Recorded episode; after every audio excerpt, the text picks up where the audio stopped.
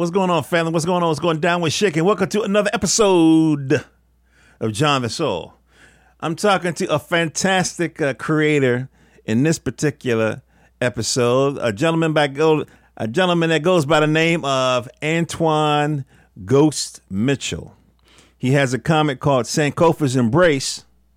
Sankofa's Embrace is a magical, adventurous, kind of like a Middle Ages. When I say Middle Ages, I mean like, horse-drawn buggies and rifles and shit like that. And it's all kinds of drama and very interesting character development and so forth. But really what makes this book stand out, and one of the reasons why I grabbed it, was the African and the West African themes and inspirations that you find just below the surface. There's one scene where this magic user, is in a carriage and they're being attacked, and she, summons basically an apparition inspired by an Orisha. If you don't know what Orisha is, look it up.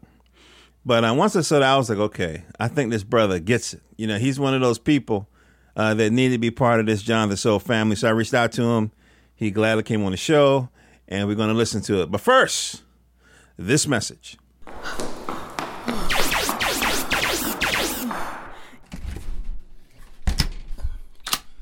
Whoa, you must be a real sci-fi fan to come all the way down here. Yes, I'm here for the book. You mean the sci-fi novel Malcolm Mars by Jonathan Soul? Yes, how do I get a copy? I need it to save the universe. Okay, no problem. Just go to Amazon.com and look up Malcolm Mars by Jonathan Soul. You can read it on your tablet or smartphone. Antoine Ghost Mitchell, how you doing, sir? I am doing very well, and I must say it is an honor. When I listened to that interview, my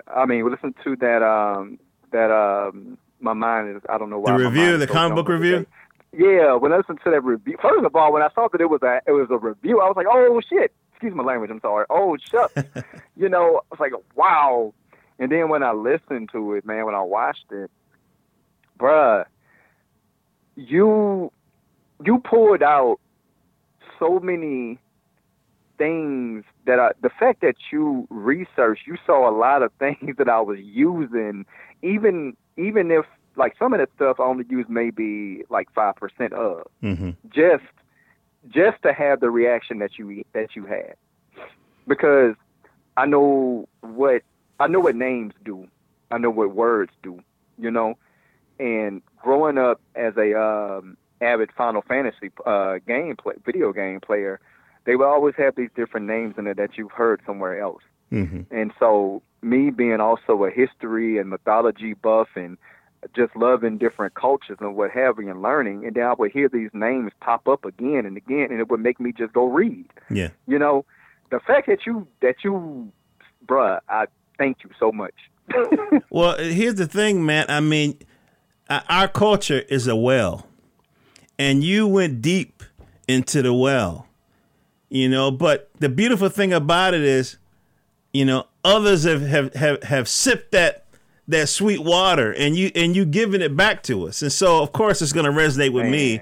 You know what I mean? I'm sitting in a lecture one day listening to Malefe Kete Asante in Philly, and then, Ron Karinga and another one, and then, another poet, and, this other one, and I'm buying, what I mean? So it's like, this is why I do what I'm doing.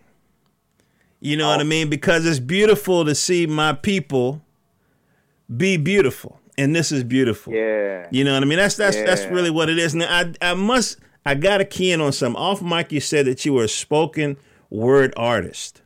Now, my question to you is there any parallels between you crafting a spoken word piece and this comic, brother? That is a very great question. As I said, like before we started the interview, I haven't participated in any of our open mics in a while. Mm-hmm. I do frequent them every now and again. Right. But that whole crafting of a poem, the way that I wrote, you know, always trying to use some type of imagery. Mm-hmm. It actually did transition to that when I was writing. Okay. As you read it, I don't do much narration. Right. And that was just a personal choice.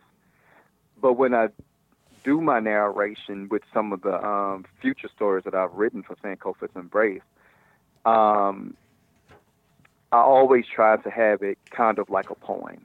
Mm-hmm. Not too far, but just I love Easter eggs. Mm-hmm. So my poems are my Easter eggs, you know. And it's a way to just, you know, doing it independently with no boss other than my wife, Queen. Mm-hmm.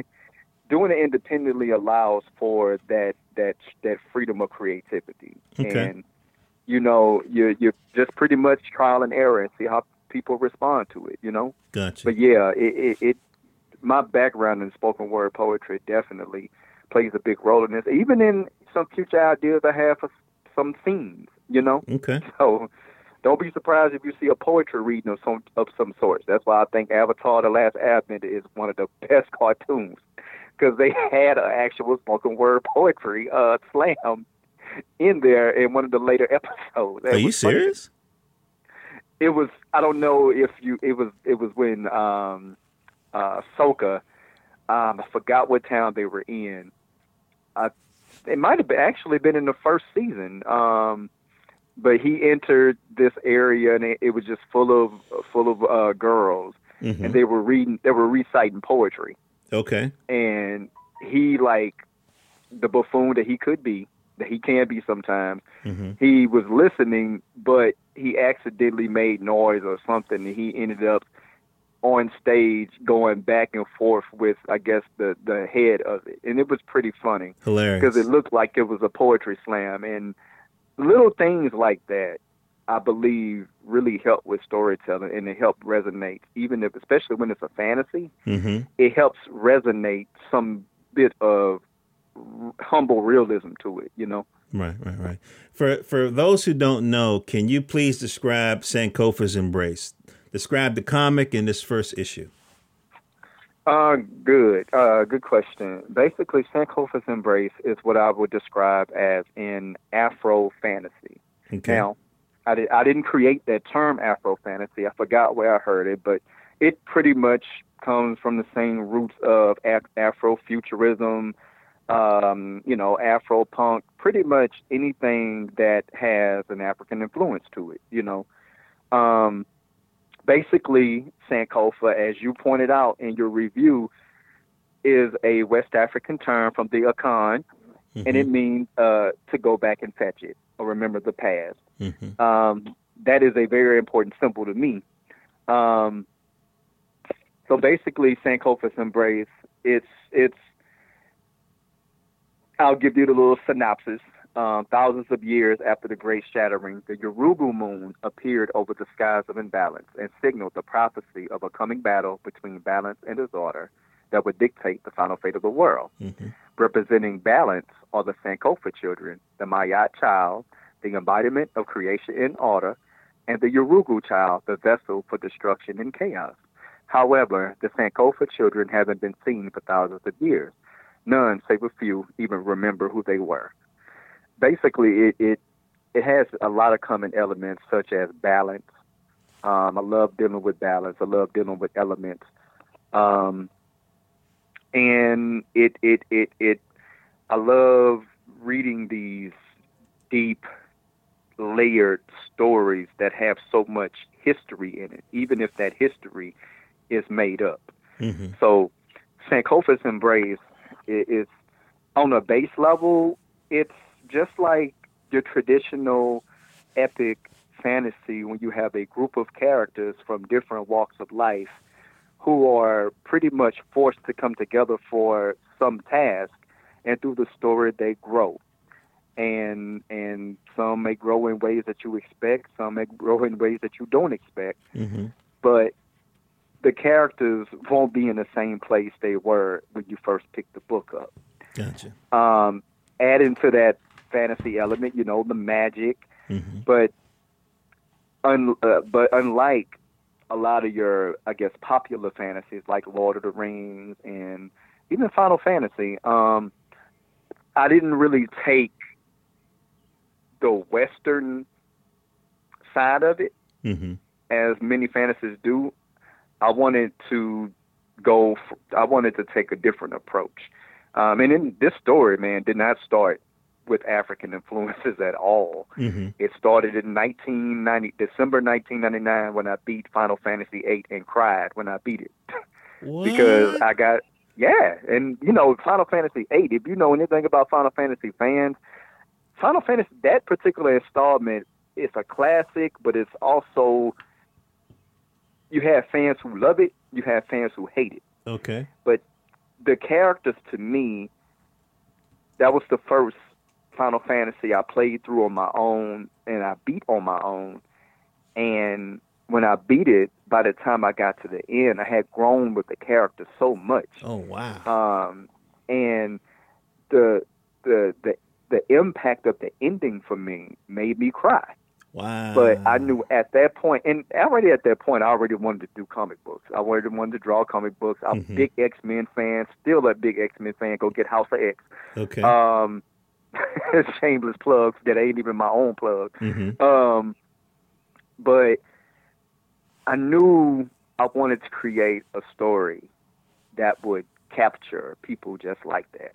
Okay. That you will see a character that you gravitate towards, and something happens to that character and you feel it. You feel the anger, you feel the happiness.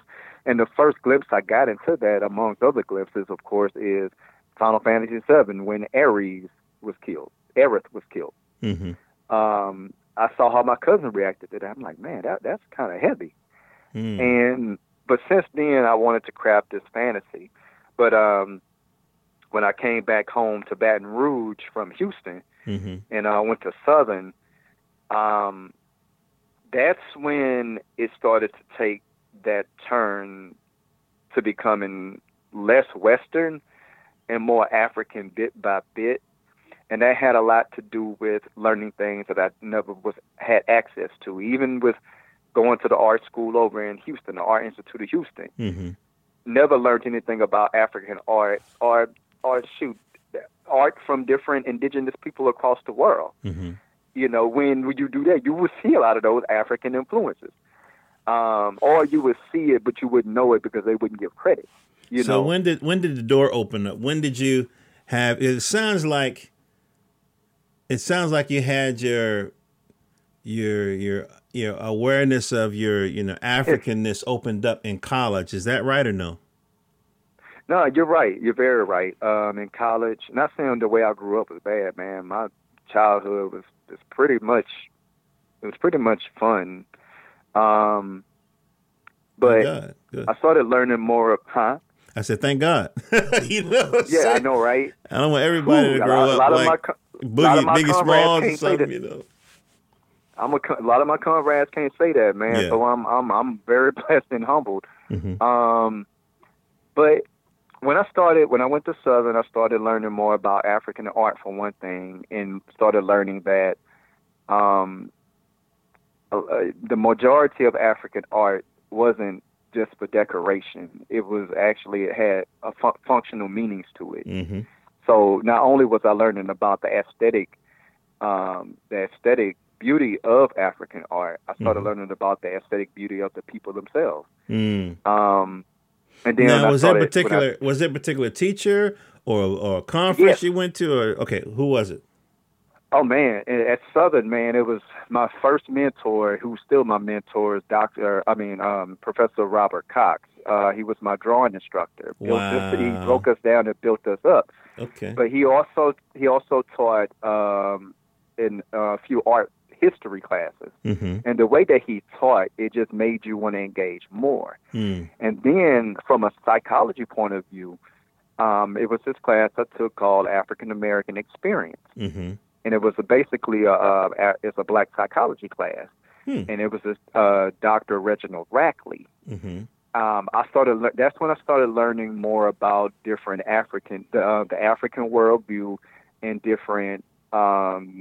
different psychologists, African psychologists, or different peoples like Francis Cress Welsing, and then just meeting, and then like meeting other people. You know, the people who married the lady, the couple who married my wife, Queen, and I. We got married in 2007, and we had a Yoruba wedding. Oh, a Yoruba wedding. So how is that different? Was y'all jump the broom? No, that's American. What y'all do different? No. The jumping the broom aspect was part of it. We're not Yoruba, but the Oransi who married us, she practices Yoruba. So it had a lot to do with a lot of the different traditions that we did. And I know she probably could have went a lot deeper, but that's a whole different conversation. Right. But it was very beautiful. Even to the point of the countdown that she did when we to jump the broom. Oh, wow. But through her, that's what I learned a lot about Orishas. Okay. Orishas are pretty much fundamentally a Yoruba thing. I mean, you have Santeria, and you have Bodum, but all of those are different roots of Yoruba, and you have these different spirits, Oshun, Oya, and what have you. And when you pick that up, that I was like, yes. Now, I got to be honest with you. That's really what drew me to your book, was that at least one of your characters, their power set or their magic was based on Orisha, releasing like an Orisha. Can you talk a little bit about that?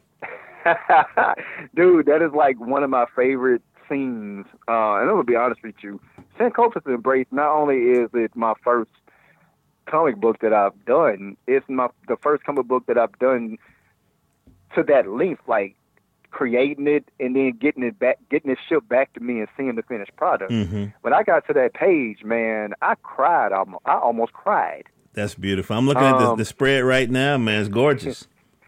Thank you. Basically, that one page, that one scene is actually,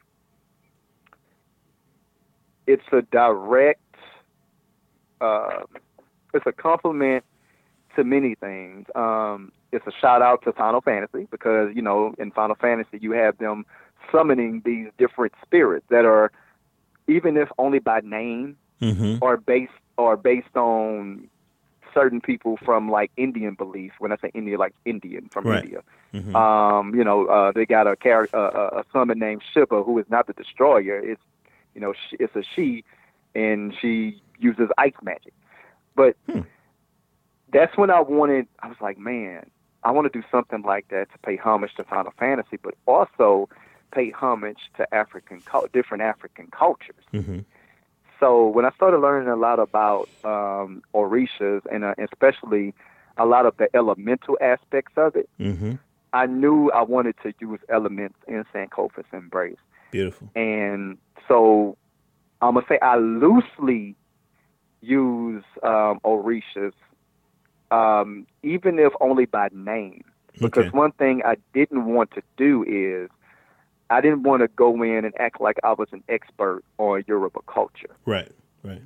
But I wanted to do it in such a way where it pays homage to that culture and any other culture that I that I use for inspiration, to show a beautiful light to it and to inspire people to, you know, let me go learn about this, you know, or, man, I've been hearing the word Orisha.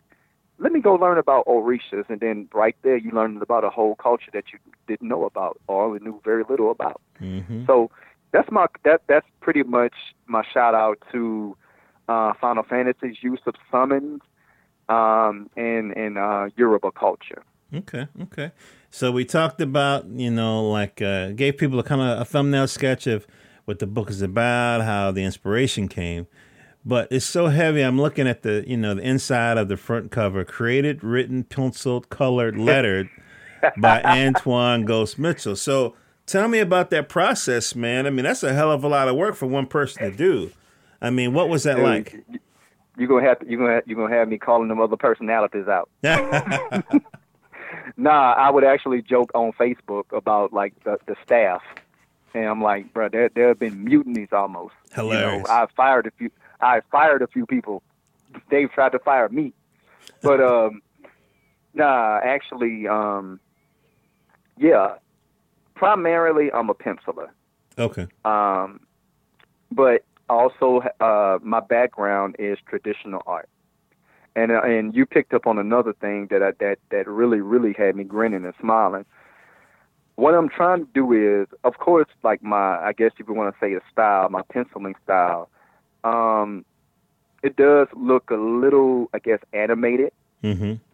But I still wanted people to have that feel when they open it up, they're not just looking at a comic book, but they're looking at, and a comic book is a work of art. I don't care what nobody say. Exactly. But it's like they're looking at some traditional paintings. Yeah. However, I didn't want to make it look too much like a traditional painting because it's not that type of story mm-hmm. to where it's distracting.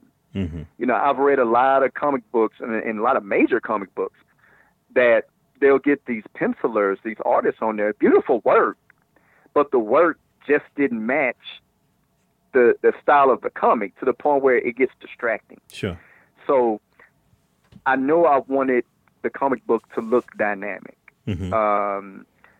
But I also wanted to show my artistic influences. Mm-hmm. And I don't know if you picked it up, but one of my biggest influences as far as two-dimensional art is the Baroque period, which came, you know, right after the Renaissance. Mm-hmm. That's when you started to get more forms and paintings and statues instead of them just looking stoic. Mm-hmm. But one of the biggest things I wanted to take from the Baroque was the use of chiaroscuro, the lights and darks, mm-hmm. The dramatic lights and darks. And if you ever watch the pirate show Black Sails, which is like a very brutal prequel to Treasure Island. No, you know, I've never Treasure heard of Island Black Sails. Okay. It came on Showtime, and if you got Hulu, they got the whole season on, all three seasons on Hulu. Okay. But it's interesting. You know, it is basically a show about pirates, but who's ever over their art direction, it's like, you can tell, you know, it's based in, like, I want to say, like, the 1700s. Mm-hmm. And that's pretty much around the time of a lot of Baroque paintings. Okay. So you can tell, like, whoever was over the art direction, they wanted those scenes to look like they were natural light as much as they could. Mm-hmm. They wanted these scenes to have these different balances and tones of lights and darks. And when I saw that on that show, I was like, man, that's how I want to color my book. Okay. So, doing all these things, I'm basically in control over how I want it to look. And I've had people, you know, offer or had people suggest, like, well, man, you know, the workload is big, and you know, I work a full-time day job as well. Mm-hmm. Oh, wow. On top of that, I'm a full-time visual. Well, I'm an all-the-time visual artist. Mm-hmm. So. I got traditional art commissions that I do that's like not even comic book related, even in style. Okay. But I was like, this is my first comic. I don't even call it my baby. This is an extension of myself. This is my all. I'm putting so much on the table with Sankofa's Embrace. You're not just reading a story, but you're reading my own complexities. Mm-hmm. You're getting a dose of the things that I love, especially music. Music? All kinds of. Whoa! Let's touch on that music. What do you mean? Oh man! For one, I love all kinds of music. I love listening to video game soundtracks. I'm a hip hop head. Mm-hmm. I'm not a hardcore hip hop head because I know some hardcore hip hop heads personally. Yeah. But I'm a hip hop head. I love all kinds of music. Music plays a big role. Okay, so what's the last three albums you bought? Oh, actually, that was recent, man. Oh, man. You put me on the spot with that one. Because I always hear, and I'm not doubting you, but I always hear people say, well, you know, I listen to all kinds of music. But then I ask them, what's the three albums you bought, and it's all in one genre. You know what I mean? So me, I would say I listen to all types, but not really. You know what I mean? I listen, and it changes. I used to say I used to have a song for a certain period of my life. You know, this is, you know what I mean? Like a kind of a thing. I mostly listen to ambient and the sound of the ocean. You know what I'm saying? There you go. Right now, so, no, man, on Pandora Radio, like, my Pandora Radio is pretty much my personality. Like, okay. For instance, in doing Sankofa's Embrace, like the scene that I'm drawing, and I saw you like the picture, I'm working on the spread for some interior spreads for issue 2. Mm-hmm. And, man, like what I've been listening to, I might be pronouncing the name wrong, but his name is Guem, but it's spelled, I think, Guam, but it's spelled G-U-E-M. Okay. G-E-U-M, but whatever it is, it's basically African percussions. Okay. For instance, the character that you spoke of, her name is Asada, who is basically summoning the apparition of the Orisha. Yeah. Whenever I'm drawing her, whether it be like doing promotional art or interiors of her, mm-hmm. I'm listening to a lot of Fatimatu Diawara. She's a singer from Mali. Okay. And the Dogon from Mali play a huge part in my inspiration for this. Okay, stop. So I gotta stop you right there. Okay, Black Panther movie, right? Marvel's Black Panther movie. Okay, mm-hmm. you with me? You with me?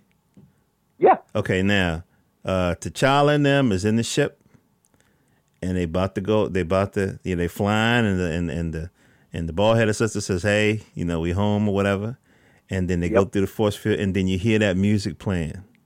You with me there? Yep. I've seen that movie 3 fucking times. Every time I cried, I just don't understand. What the hell? Bro. Every time I'm just standing, and then why is my face wet? What? When you talked about soundtrack, I just went there. I mean, did that soundtrack affect you at all, or no? Bruh, did it affect me? I was slick mad. Let me quit. But nah, it affected me a whole lot, dude. Like, before the movie came out, I didn't watch any trailers. I didn't read any stories about it or anything. Okay. Only thing I watch, which I never watch at all for movies, I watched the Purple Carpet. And I did buy the soundtrack, the Kendrick Lamar soundtrack. Okay.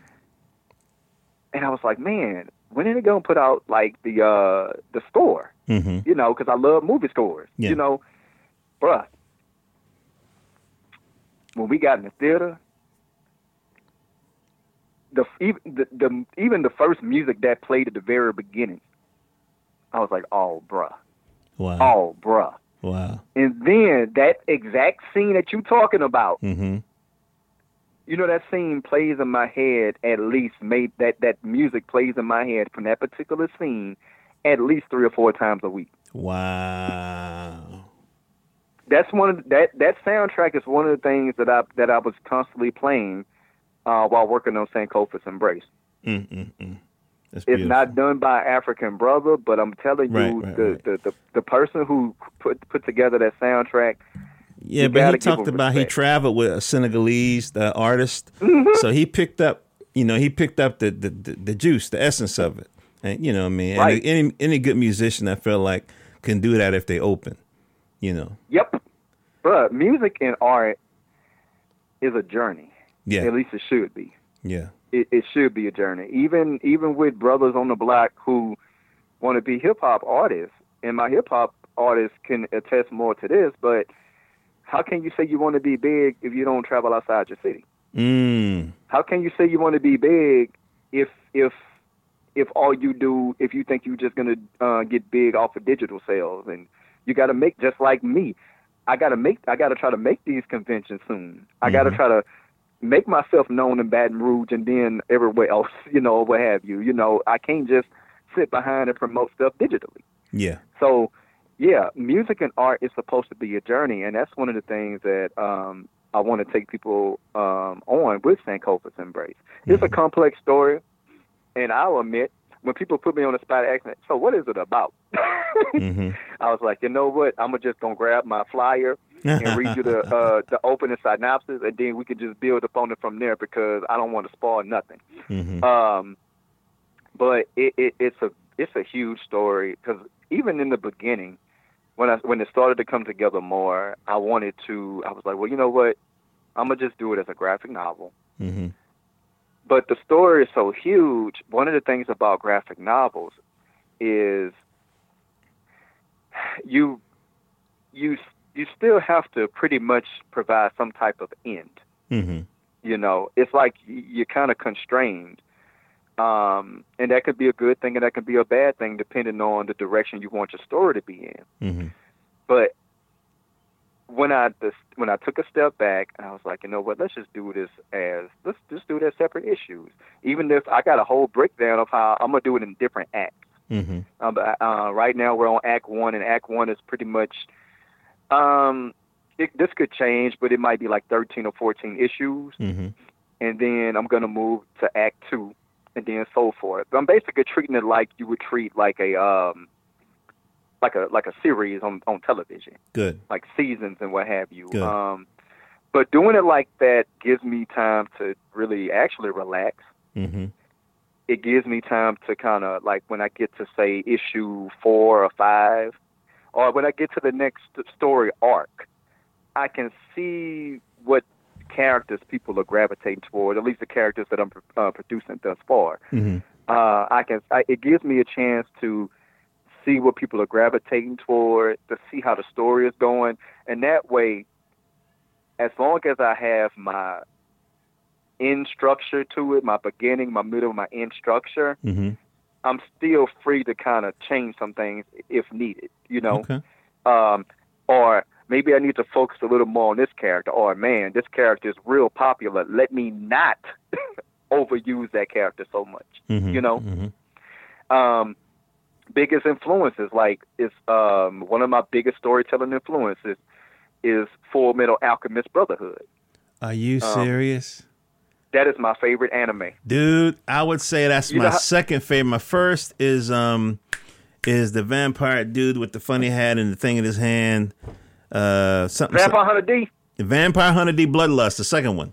Dude, you must be my brother from another brother. I'm trying to tell you, man. I'm trying to tell you. Think about this. Now, think about your classic anime. Mm-hmm.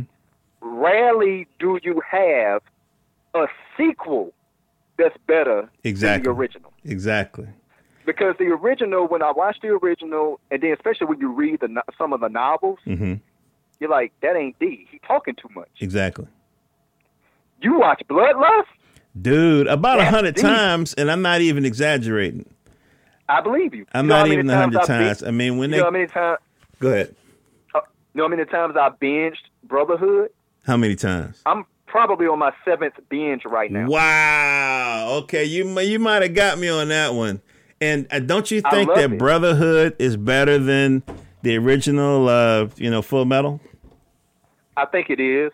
And I got respect for that first one. Mm-hmm. Mainly because that was being produced when she was still working on the novel, mm-hmm. on the manga. She was still working on it. So it gives some real interesting different perspectives on some of the characters, especially Lust, you know? Yeah. It gives her a heart. But I ain't gonna lie, when I started watching Brotherhood, and I never had read. I'm just reading the manga now. I got the 3 and 1s, and I think I'm on volume.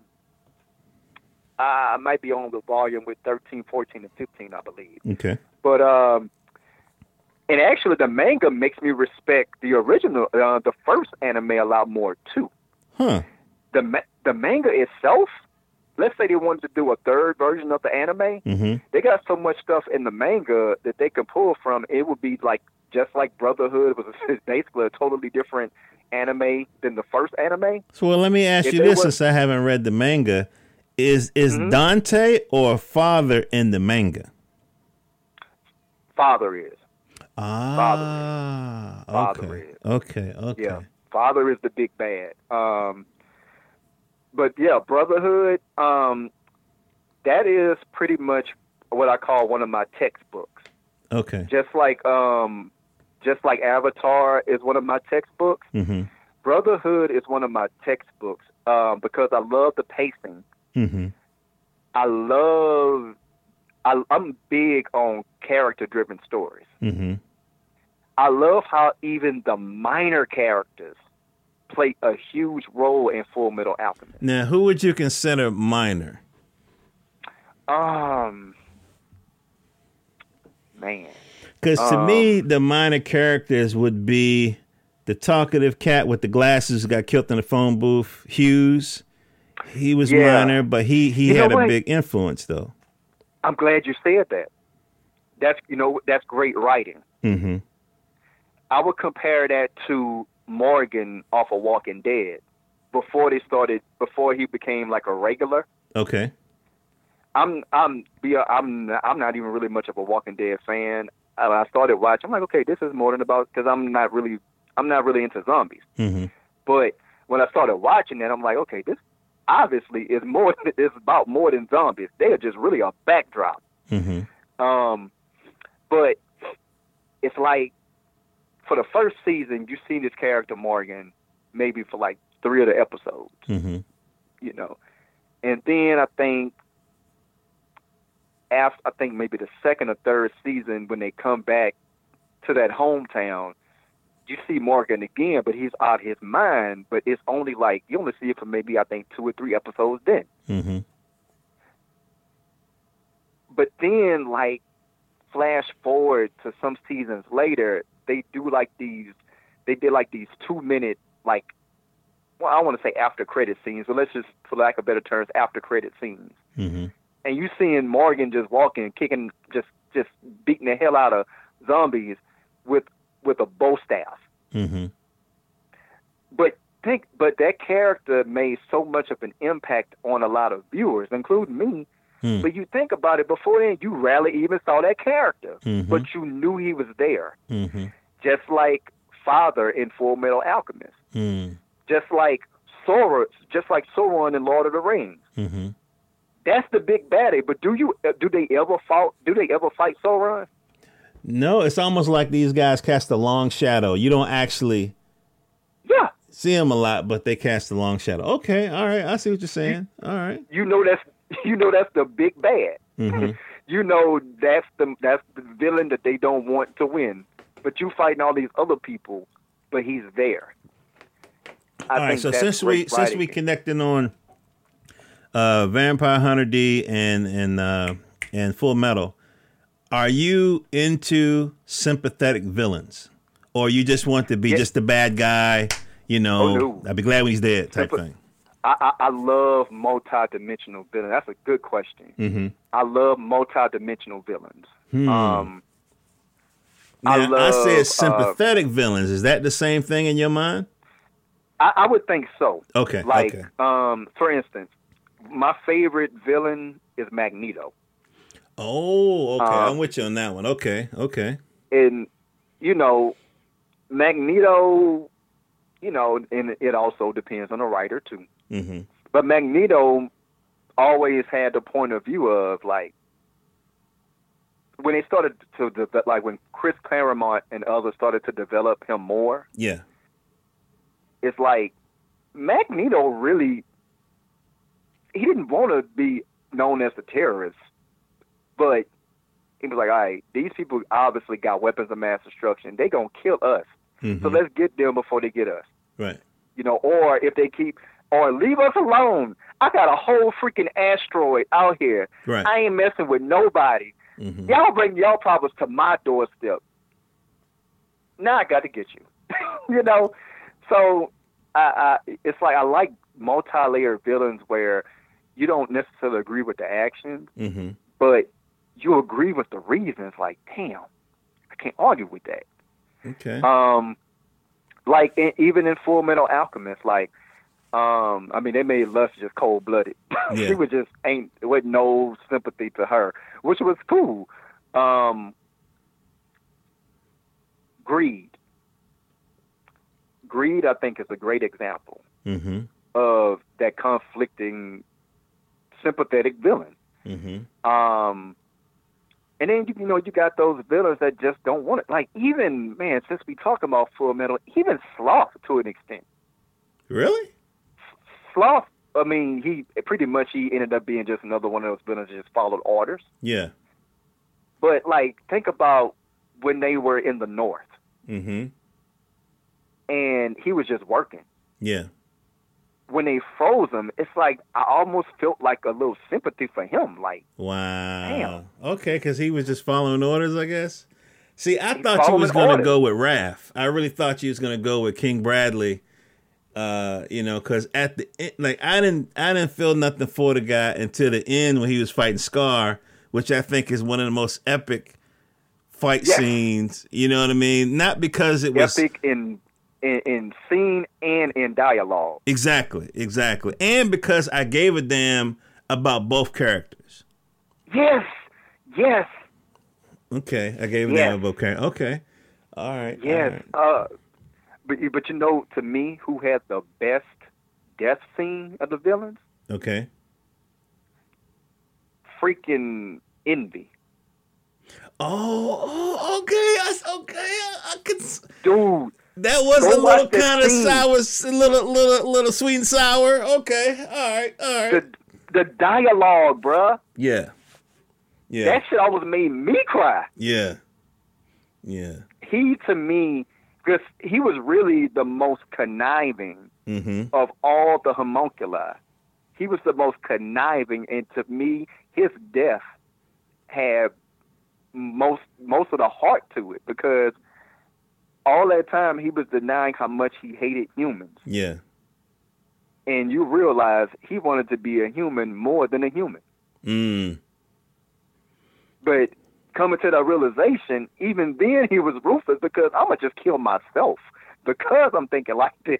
Right. Wow. So yeah. The writer of that series, man, any accolade that she got, and any accolade that she will get, she deserves it. Yeah. I mean, she has a great team behind her. I'm not going to talk about that live action movie that they tried to do. Yeah, that's horrible. Yeah. Okay. Yeah. Okay. You know, now I'm going to say that the one on Netflix, visually, they nailed it. Yes. Visually, like when I saw Hughes, I was like, yeah. With the sound off, that's Hughes. Yeah. You know, when I seen Lust, I was like, God damn. Yeah. You know what I mean? You know, even Gluttony, right? I mean, I was like, okay. Yeah. All right. I think that has a lot to do with the culture, too. Okay. Because normally I kind of cringe when Hollywood does American translations of Japanese properties. Mm-hmm. Other than Alita. I love Alita. Okay, I gotta see that. Okay. I love Alita because Alita was one of the early anime that I saw when I started to really get into anime in the 90s. Mm-hmm. And it was like maybe a 45-minute anime movie. And I'm telling you, I don't know how much, I never read the manga, but James Cameron and whoever was working, Robert Rodriguez,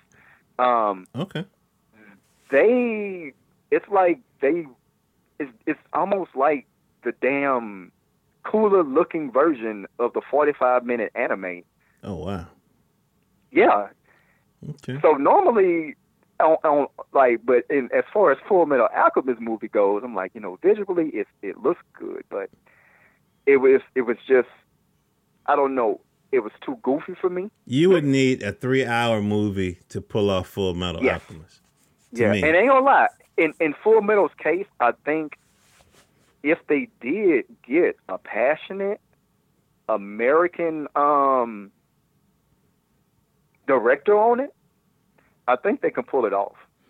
Yeah. And it would have to be Brotherhood. And to me, it would have to be those last couple of seasons, starting out in Briggs.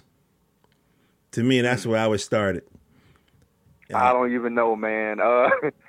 But ended with that, with what we saw with, you know, Scar fighting and the whole bit and everything. You know, I just don't feel like in today's era you gotta have an origin story no more. If people know that the film is coming out in a year, don't tell them shit. Let them buy the book. You know what I mean? Well, Marvel. Yeah. But think about this. Marvel just changed the game on that.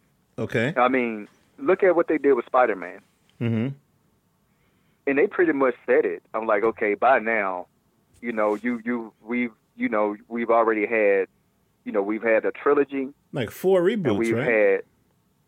Had, we've had a trilogy, and then we've had 2 movies by 2 different actors going in 2 different directions. Mm-hmm. Both of them had the whole origin thing in it. They pretty much said, okay, we're not telling that same story because people know the story of Spider-Man already. Of course. They pretty much made that great assumption. And to me, that was a great thing to do because it allowed them to make Homecoming and Far From Home it allowed them to focus on other things to try to build a character. Mm-hmm. Some people love it. Some people hate it. You like what you like, don't like what you whatever. Yeah. I think it was a great thing. You know, we talk a lot about like how they're going to integrate all these other characters now that they got those properties back. Mm-hmm. You know, like my favorite, the mutants, X-Men. Mm-hmm. We know the mutants coming. Kevin Feige already said the mutants are coming. Mm-hmm. I don't think because I'm a X-Men, and that's one thing I don't think I said. I'm a diehard X-Men fan. Now, my son's favorite X-Men movie is the second one. What's your favorite? Oh, that's classic. Oh, that's classic. I got a love-hate relationship. Dude, okay, right. I got a love-hate relationship for the X-Men movies. Okay. But as happy as I am that, yes, they're back. Marvel got them. Thank you. Mm-hmm. You can't. I would not sit here like some fanboys do, and I ain't gonna diss the whole franchise. Mm-hmm. I'm glad the franchise is over, but X2 and Days of Future Past. But I think X2 arguably is the best one of all of them. What about First Class? First Class, I like what I would put First Class either as second or third. And okay. This is not counting like Deadpool or any other Wolverine movies. Okay. Just the X-Men movies proper. I would put First Class probably at number 3. All right, so you're ranking them. So if you're ranking them and you're going down from the 5, the top one down to like, how would you rank them then? Okay, that's good. I'm glad you asked. But without including Deadpool and Wolverine, I would say include all Wolverine of them to me because I feel like you got to include Wolverine. You got to include Logan, don't you? I know. I would have, man, including Logan really pretty much shakes pegs up for me. Mm-hmm. I would put Logan probably at number 2. Okay.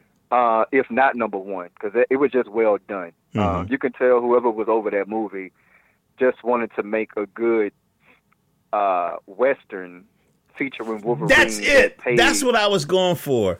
I was going to say it felt like a long episode of True Blood or something, like the first couple seasons, but a Western is more apropos. They made a Western. That's perfect. It's pretty perfect way to describe it.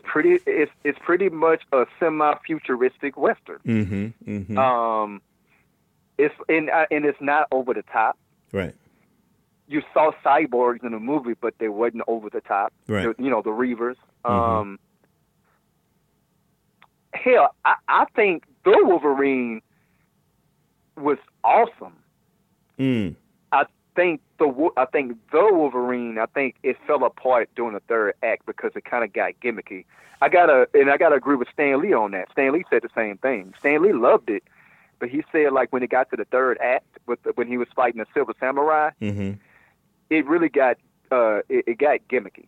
Okay. I think if they would have just kept it kind of human, like him fighting the actual Silver Samurai instead of making it some type of adamantium machine or something. Mm-hmm. I like the little twist they had, but I think if they would have just kept it grounded, like I mean, it was a grounded story anyway, but I think if we would have kept it more grounded in the third act, like the comic book that inspired it, the Frank Miller, Chris Claremont, I think. Hmm.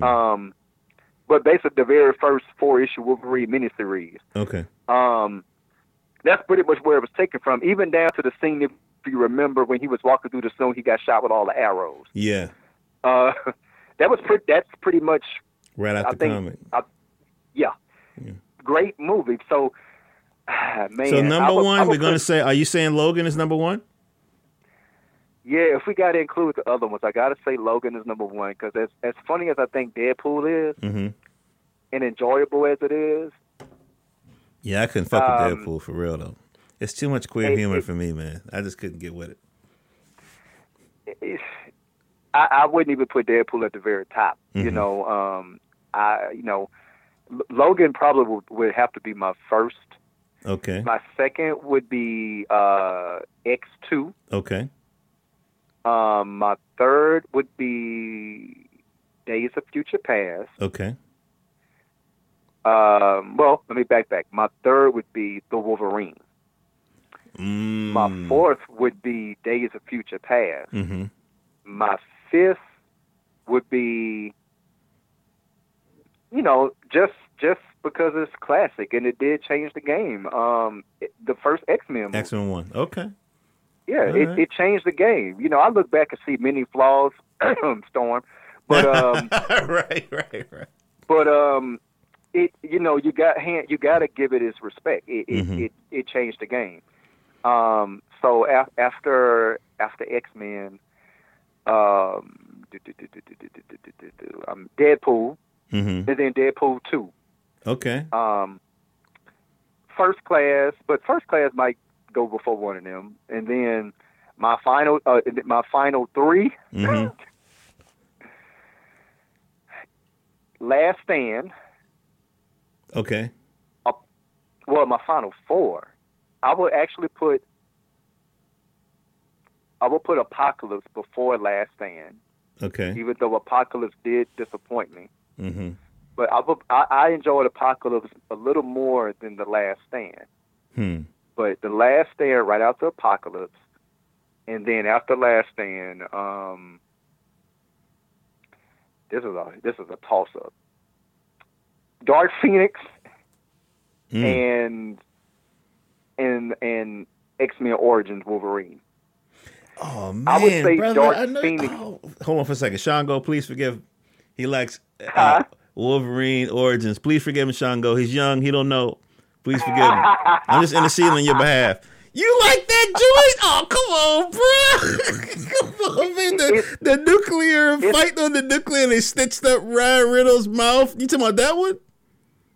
Huh? You talking about the one they stitched up Ryan Reynolds' mouth? Yeah. Yeah. That was just it was just, that was pretty bad. Okay, at least you put it at the end. I wouldn't even call it, but that's fine. It has its good points. I love how they, like in the beginning, I love how they took a lot of inspiration from the actual comic book and trade paperback origins.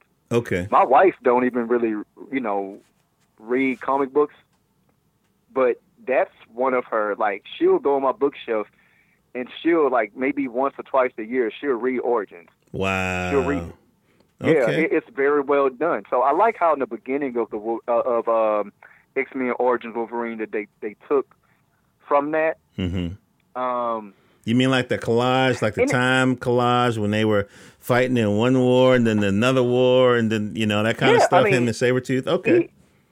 I like how they built up he and Sabretooth's relationship. Mm-hmm. And even though they're not brothers, I do like how they alluded to one of those false memories that Wolverine had, you know, back when he didn't know his past. Yeah. You know, at one point, people was thinking that they were brothers. At one point, they had an implanted memory in his head that Sabretooth was his father. This was like during the 90s. Mm. It was like one of those implanted memories. That didn't last long at all. But it was just an implanted memory by this, I can't even think of his name. But it was this evil telepath type of, I think it was another one of Department H's failed experiments or whatever that was coming for basically Team X. Okay. It was basically doing, matter of fact, it was doing Wolverine's run during the same time when Jim Lee had the X-Men in the 90s. Okay. So basically, when you had X-Men number 1 all the way through number 10, you had Uncanny 281 all the way through 290. Okay. Wolverine, I forgot what Wolverine was like on number 60, I believe. So I think basically through like issue 65 and 72, you had this whole thing that something like Silver Fox. Basically, I think that's one of the areas they took from too. When you saw Team X in that movie, you know, mm-hmm. Silver Fox, of course, in that movie wasn't part of Team X, but she was being used. You know, you had Silver Fox, you had Wraith, you had, you know, of course, Sabretooth, and you had Maverick. Mm-hmm. So, you know, talking about that actually, and talking about that story arc in that Wolverine comic actually makes me give X-Men Origins a little bit more props. But, okay. And I ain't gonna lie, I thought Gambit was an interesting ad, you know. I will give him. I think they did Gambit pretty good. Yeah, I didn't think he was bad at all. I think he was just in a bad movie. Yeah, I think he was a standout. If he was in another film, I think his performance would have got more light. But yeah, and he was doing some cool stuff. Yeah. He was. I mean, with the bow staff and everything, I'm like, okay, I've never seen it, but that was actually pretty freaking fly. Yeah, now that I think about it, when Wolverine and Sabretooth were fighting in the alley and Wolverine charged at him on all fours, I was amazed mm-hmm. that they did it. They did that because that's something that you would expect maybe in the comic because he gets real feral or whatever, but in this retractable mm-hmm. claws or whatever. I didn't think that they picked the right guy because I still had the cat from X-Men 1 in my head. You know what I mean? Who looked like straight cosplay, you know? From Cats or something? You know who I think would be a good Sabretooth? Who's that? But I think he'd have to get in shape now, unless there was makeup on Stranger Things. The guy who played, I can't think of his name, but he played the cop on Stranger Things. He was L's, have you seen Stranger Things yet? I've seen like the first couple episodes with the bald-headed little girl you talking about? Yeah.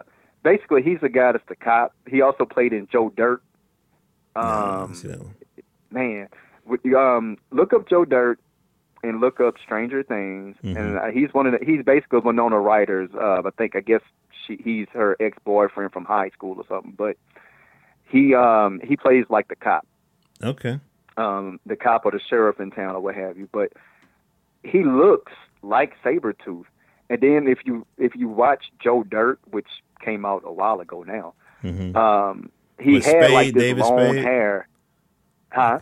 Okay. The guy you talking about with David Spade? Okay. That's the movie with David Spade. Yeah. But it was one scene where David was getting beat up by this one guy. But it was that particular guy, and I can't think of his name. But in that movie, David Harbour. I'm looking it up now. I think that's him. Yeah, that's the guy, the cop on Stranger Things. I see what you're talking about. I could see him with just a little bit of prosthetics or whatever. I could see him doing Sabretooth. I see what you're saying. Okay.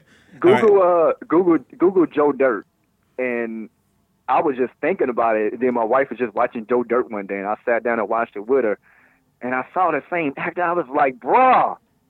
Because in Joe Dirt, it's like he has like this long hair, and I think he has facial hair. I'm like, this dude is Sabretooth. Okay, all right. But I know all of that now is just that, you know, people are having fun now with like casting these future movies that we don't even know is coming. Yeah, you know. Yeah, I mean, we're way off of the Sankofa's Embrace, but I know. Let me just get this one little more aside from you since we're talking about that. Okay. Besides the comic, you know, the X-Men comics, were you ever into New Mutants? I didn't collect New Mutants like I followed them. Mm-hmm. I only got, and plus, I'm gonna be honest with you, like when I was growing up, I grew up, you know, what we call down here in Louisiana, like the country. Okay. Yeah, I didn't have access to a comic book store like that was on a, like maybe 5 to 15 minutes away. Sure. So, you know, the next city over was Baton Rouge, and that was maybe about an hour away from us. But the comic book store itself, you know, they would just pop up, you know, in flea markets and what have you. Gotcha. So whenever I would get to a flea market, that's when I was able to get like a lot of back issues. But I did buy a few New Mutants, but I knew enough about them to know. Well, let me ask you this one. My favorite X-Men storyline, I guess, or trilogy, or whatever you want to call a series, was House of M. Yeah, that's a big one. Now, if you were to do like a series, like a trilogy of movies or a whole series, you know, like they did with the Avengers, they had these individual. Like, if you would do that whole strategy, like how would you approach X-Men? Like, would you do individual movies and then let it lead up to House of M or Days of Future Past, or what was the one you know what I'm saying? How would you approach it? I was just thinking about this the other day, man. Okay. What I would do, and Marvel is so remarkable with it, mm-hmm. and this is what I think they will do. I think they're gonna introduce mutants. I also think that's why Eternals is coming out too. One of the reasons too. Mm-hmm. I think I would introduce mutants through other movies and some of the Disney Plus shows. Hmm. I would introduce them through other movies. Like, for instance, let's say they wanted to do another Incredible Hulk movie, which I do. And let's say he becomes Savage again or something. Mm-hmm. That's the perfect movie to introduce Wolverine in. Oh, stop playing, man. You talking about Hulk versus Wolverine? Kevin Feige, they are known for really being true to a lot of classic comic stories, even if remotely. Wolverine's first appearance was Incredible Hulk. Right. Before it was X-Men. Yeah. Right, okay. He was sent by the government. If you ever watched the cartoon Wolverine versus Hulk, they had like this other character Wendigo on there. Yeah. So Wendigo was a part of the story too, but he was basically Wolverine was sent to capture the Hulk, mm-hmm. or kill the Hulk. That's the perfect movie to introduce Wolverine in. Of course, everybody was like, well, you know, they can introduce Storm and Black Panther 2 or 3. Are you trying to do the version where he had Deadpool in there too? Nah. Oh, nah, man, you guys, come on, bro! I don't know. On, man. But that's how I would do it. It's like, I would treat them like the Avengers movies. Okay. Like, but they still wouldn't necessarily have to be like large in scale, but I would introduce the mutants in different movies to come together in maybe an X-Men film. Okay. Because we know the origins of the X-Men. You know, mm-hmm. it's been overly done over and over again through film and television. So mm-hmm. I would take a slightly different approach, just like they did with Spider-Man. Okay. And I really think with what's going on in the comic books right now with X-Men, and I'm really thinking they really finna, even though Jonathan Hickman, who's currently writing the X-Men right now, even though he also pretty much expressed like a little disdain over like how movies shouldn't constantly, you know, comic books, I think, shouldn't constantly reflect the movies or something like that. And it made a lot of sense, mm-hmm. Especially from a storytelling point of view. Yeah. But that being said, a lot of the material that I believe he wrote in some of those stories, like Fantastic Four or some of the Avengers stories, I think was kind of translated into some of those movies that it became real successful. Okay. So, you know, Marvel, you know, a lot of fans right now are speculating, and rightfully so, the X-Men, as far as like the movie property go, is back with Marvel. The X-Men has been going by the wayside when it was at one point Marvel's top seller for years. Yeah. And they had to focus, you know, because at the end of the day, money talks. Mm-hmm. Money was talking for the Avengers and Tony Stark. A lot of characters that you can argue were really B-list. Absolutely. Iron Man was never an A-list character. No, never. Yeah. B-list. Probably B-list at most. But after those movies came out, mm-hmm. bruh, that's like pretty much all you saw. Yeah. But then you have on the other side, the X-Men under Fox wasn't doing so well. And the comic books, it's like we're just falling. But I was, you know, I'm X-Men fan through thick and thin. Yeah. But with what they got Jonathan Hickman on the story, and I'm like, I don't think it's a coincidence that they got this dude who's a major player in the in comic book writing, mm-hmm. on what was once their major title, one of their major titles. I'm thinking they know what they're doing. Okay. They know exactly what they're doing, and I'm here for it. I mean, I want something different. But that's what I would do, man. I would just introduce mutants gradually, mm-hmm. drop them little Easter eggs like they always do, mm-hmm. just like they did, I think, in Avengers 2, Age of Ultron. Okay. I think they said Wakanda one time in that movie. Right. And you like, oh, shit, Wakanda. Mm-hmm. Well, you know what's coming next. Right. We didn't know we were going to get it that soon. Mm-hmm. You know, we got it with Civil War. You know, so they drop like these little names and these little hints. Mm-hmm. I think that's what they're going to do with mutants. And I don't think it's going to be like people are wondering, like, well, where have they been? And people are, you know, debating. And I'm like, actually, it's probably not even that difficult. Right. You know, you keep, you know, you forget that Professor X is the most powerful next to Jean and a few other people, the most powerful telepath in Marvel Universe. Mm-hmm. This dude can make people forget. Right.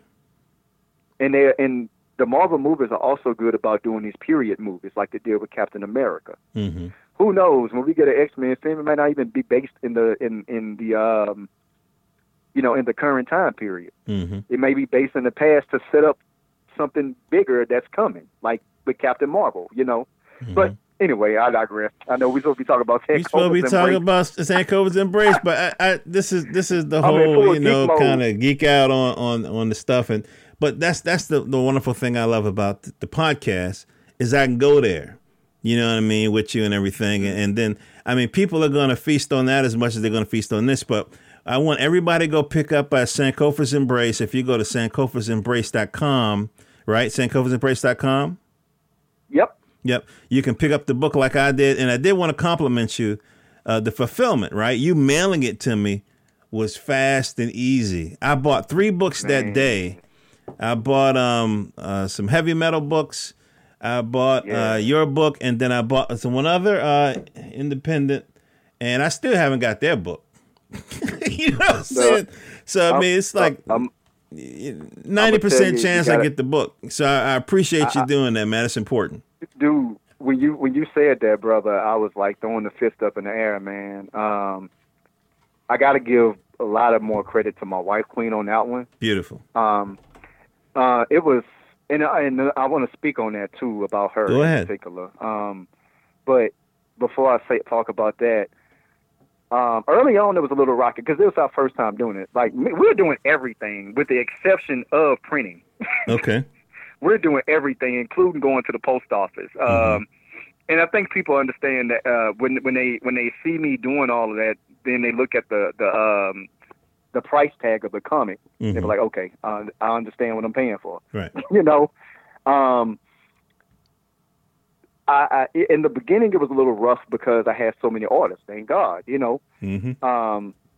And the U.S. Postal Service is trifling. Oh God! No disrespect to anybody who works with the U.S. Postal Service because I respect my peoples. Okay. But you have to, and you saw it on your package. Uh huh. You have to write in big bold letters, "Do not bend." Yeah. Because If I was to use like FedEx or God forbid UPS, mm-hmm. the shipping price would be a whole lot more expensive. Yep. Because you got to recoup that, you mm-hmm. know. The U.S. Postal Service, they have a lot of more benefits when you're mailing stuff off. Yeah. Especially when it's books, you know. But other than, so I had a little hiccups. That's why now, like, even if I try to package it, like, you can't even slice it with adamantium. Right. I'm still going to write "do not bend" on there because quality is a big thing. When I first got the book in, matter of fact, my wife got it first. Like, first thing we did was we did previews. Mm-hmm. Because my intentions was to, like, we did Wizard World Comic Con. Like, we always pretty much do Wizard World Comic Con in New Orleans when we can. Mm-hmm. We did Wizard World Comic Con this year in New Orleans. in the previous years, I had just been promoting it. Like, I'm working on this, had little mini comic books one time, like little 4-page mini comics. Mm-hmm. And then I was like, okay, we're going to have that first issue ready. Didn't happen, but I had enough to do a preview. So we did the preview, and I was about to use Kablam. Mm-hmm. But somebody helped me to Greco Printing in their sub-printing place, Comics Wellspring. Okay. So, and I got to give a shout-out to my art comrade for doing that, Sheba Maya. Check her art out. Okay. So I was like, I checked them out. And I was like, okay, their prices are not bad. So, you know, you choose what type of paper you want. I even know, I was like, okay, I have some, like, you know, my artist, so I have some background in, like, paper weight. Mm-hmm. But I still didn't know what I was getting. So I was like, well, I'm going to get the hard cards, the 100-pound cardstock cover, mm-hmm. but I'm going to just get the regular pages since it's a black and white comic. Right. Got it in. I was like, you know, my wife looked at me. I looked at her. She finished like, oh, we definitely using them. Oh, okay. So fast forward to when we got the actual book, which it would be the first time that the book is going to appear at with the World Comic Con in New Orleans. Mm. I mean, we had the preview. I was only able to get 25 copies. Mm-hmm. Wizard World let me use their logo as an exclusive. Wow. So the first 25 I ever printed was Wizard World exclusive. Mm-hmm. Then they shot it out on their website. Then people were like looking for it. Wow. And yeah, the looks on people's faces when I was sold out, like, oh, but yeah, I like that look. Beautiful, beautiful. But beautiful. All right. So, Speaking of Wizard World, you told me that you were going to be at a convention, Baton Rouge blackout. Yeah. Tell me about that. In Baton Rouge, my friend Donnie Rose, and actually Donnie Rose, and forgive me if I'm saying the title wrong, Kennedy Award recipient. Okay. Kennedy Center Award recipient. You know that when they recognize people doing like real great things. Okay. He was recognized, I believe, last year, and he's just been doing great. He does great things in the city with poets. He was one of my poetic mentors when mm-hmm. I was in the spoken word poetry scene. But he and a few other people, few other spoken word artists, you know, they work a lot with teenagers, helping them develop writing skills. Mm-hmm. But Donnie, he and a few others, Donnie put together this convention last year called Blackout Loud. Mm-hmm. And we had a lot of things happening in Baton Rouge alone. I don't know if you're familiar with the Alton Sterling case. The brother who was pretty much... oh, yes, you know, that horrible case, yeah. I remember. Right after that, you know, you had this shooter that was in Baton Rouge who said on his own manifesto that he is not affiliated with any black group. Mm-hmm. But they, you know how they go. They try to lump everything in. Mm-hmm. But it was pretty hot in the city, man. But so Donnie put together a guy with a lot of different groups of people, mm-hmm. and put together this convention that pretty much focused on being Black Out Loud. You know, now I'm looking on the Eventbrite website, and it says Black Out Loud Conference 2019, August 2nd through the 4th, Southern University, mm-hmm. Baton Rouge. Is that the one? That's it. Okay. And I will be vending and selling copies of Sankofa's Embrace. And if anybody's from Baton Rouge listening, you want this is your next time to get it without having to worry about paying shipping costs. You know? Because even for people in Baton Rouge, they still have to order it if I'm not popped up anywhere. Gotcha. It's just a great way of keeping everything streamlined. Mm-hmm. You know. And not setting out my trunk like I would do like my art prints and what have you. Okay. You know, no disrespect to anybody setting their comic book out their trunk. You mm-hmm. do you. Mm-hmm. But even though, you know, we are not with a national publishing company, we are self-publishing it ourselves, mm-hmm. we're still going into it like, you know, it's fun. We're having fun doing it, but it's still the level of professionalism in it. Yeah. And that's all the way down to the print quality, which when we got that quality, my wife saw it first. Mm-hmm. and she sent me a text. She was like, they ain't ready. She's like, hell, you ain't ready. Dude, I got off work. Mm-hmm. I came home. Uh-huh. It was right there on my drafting table. Wow.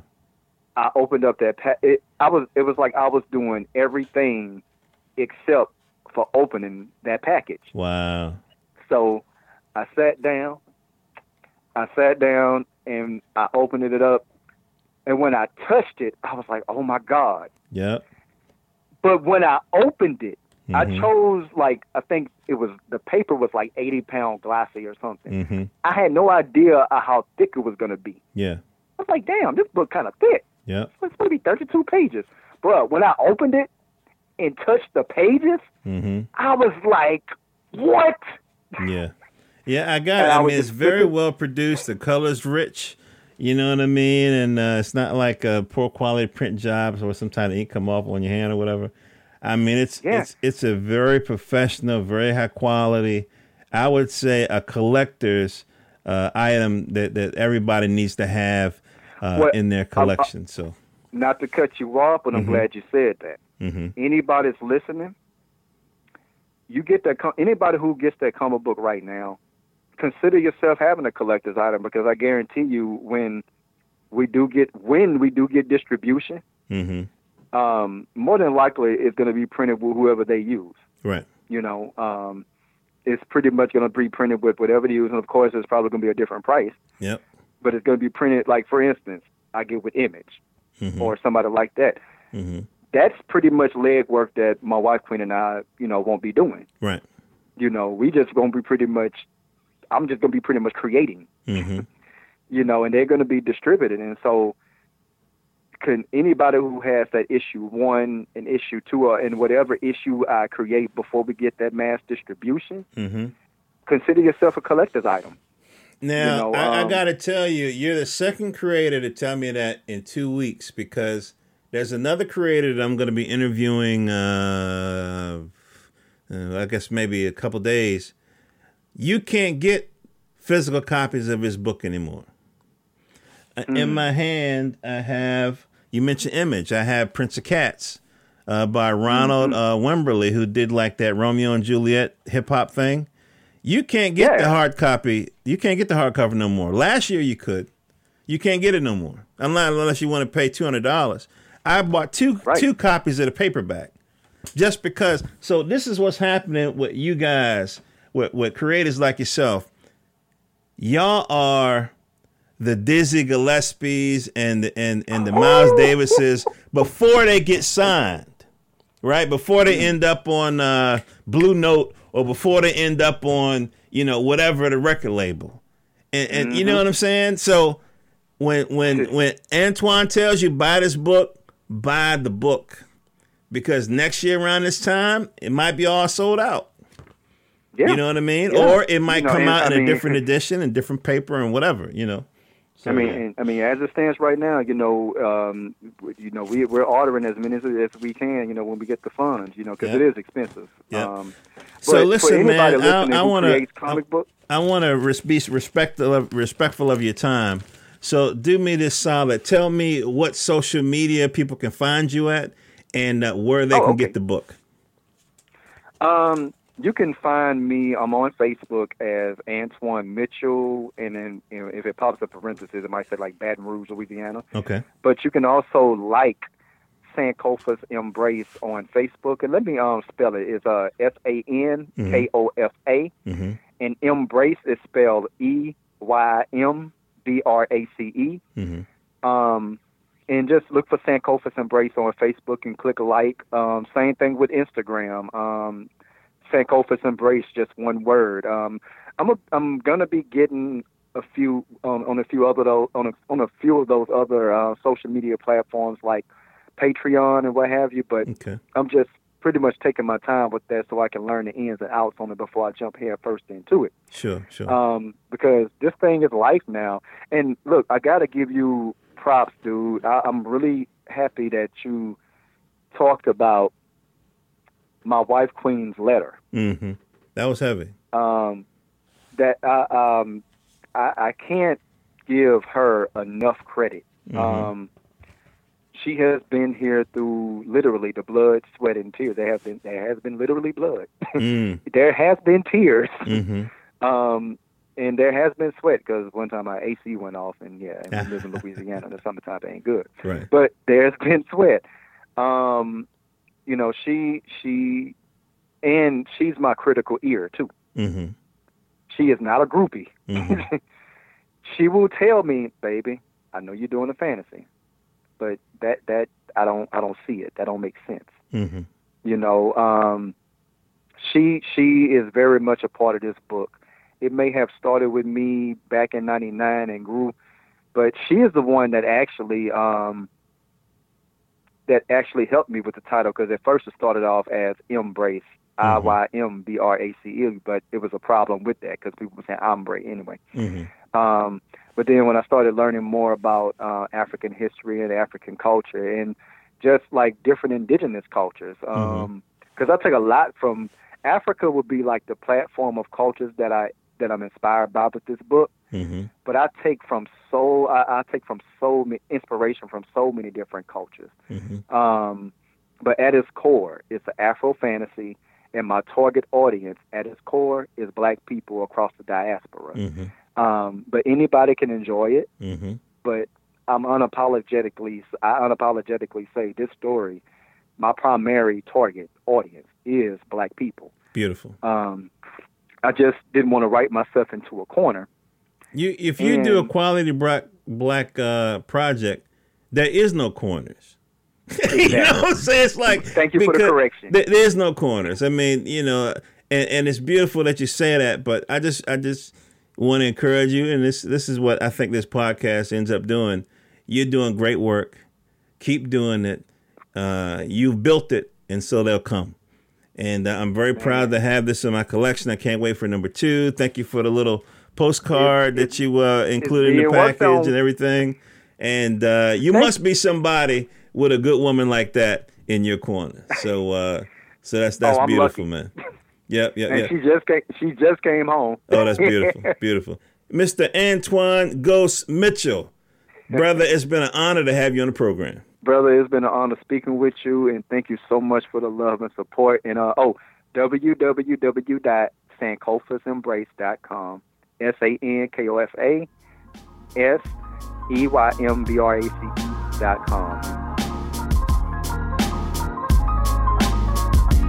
All right, family, we're about to get out of here.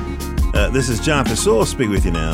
You can follow me on the social media sites.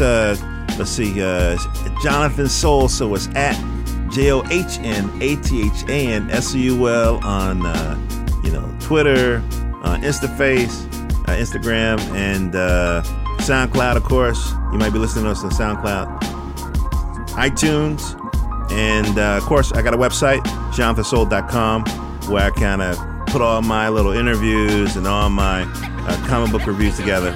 And if you want to support the broadcast, you can do 2 things. 1, you can share it with all your friends and family. Just share the link, and so we can spread the word about these wonderful entrepreneurs that are in this comic book sci-fi space. And you can buy my novel. I have an ebook, a novel on Amazon called Malcolm Mars. 3 families, brothers and engineers. They build a starship. They take their families from Earth to Mars to build a whole new scene. All right? Check me out. Support the broadcast. Love you guys. Have all your dreams come true. Peace.